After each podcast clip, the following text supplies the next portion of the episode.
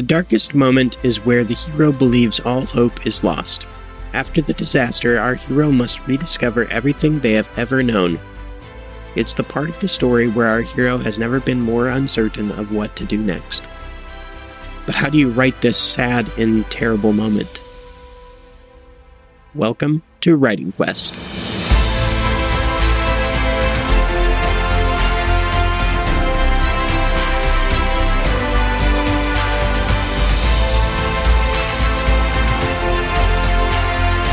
Hello, everyone. Welcome to Writing Quest. My name is Brendan Pugh, and in today's episode, we are discussing the darkest moment. It's the part that comes right after the disaster where everything has gone wrong, and now our hero must decide what they will do and who they will become.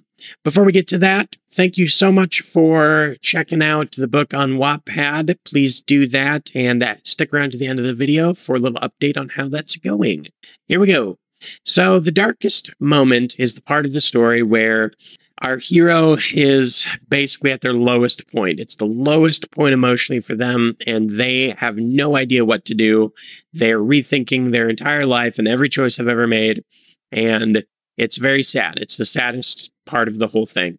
But it's also the moment that kind of sets them up to learn something, to become a different person, to change, which is what ultimately leads us to loving these characters and loving the characters of all these stories that we love. So for our hero Ro, we come on the heels of her mother has died, her people have been killed, the dark one, the dark wraith walkers, the they have appeared to one to have won. Gaian is injured, Artemis is a wreck, everything is destroyed. So they've come and then on top of that, they still have found the Evertree and they've they've achieved what they set out to achieve, but the cost was so high. And so she's going to be in this place of like, what is she going to do? She can't do anything. She needs, she wants to focus on her family because now her siblings don't have any parents of any kind. And so she wants to quit it all. She wants to be done. She no longer, you know, she, we're going to probably have some moments where she, you know, casts aside her relationship with her wolf. She's going to just seclude herself and become all these things and basically just have no idea what to do. And it's going to be sad. It's going to be a sad moment. It's going to be hard to write, I think, and it's going to be a big moment. On the other hand, we're going to have Gaian, who's going to be um, injured, probably in some kind of coma, unable to help or respond. So it's going to be like, you know, she's maybe sitting with him while he's trying to recover. That, you know, classic hospital bed moment where you're just waiting for someone to wake up because you don't know what to do and maybe they will know.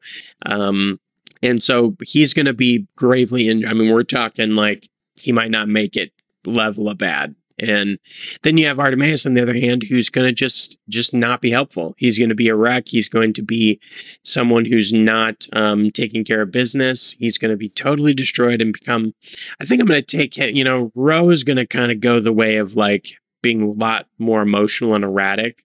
Whereas I'm going to take Artemis the direction of, he's going to almost become very stoic and just like nothing. Like it's like he's feeling no emotions at all.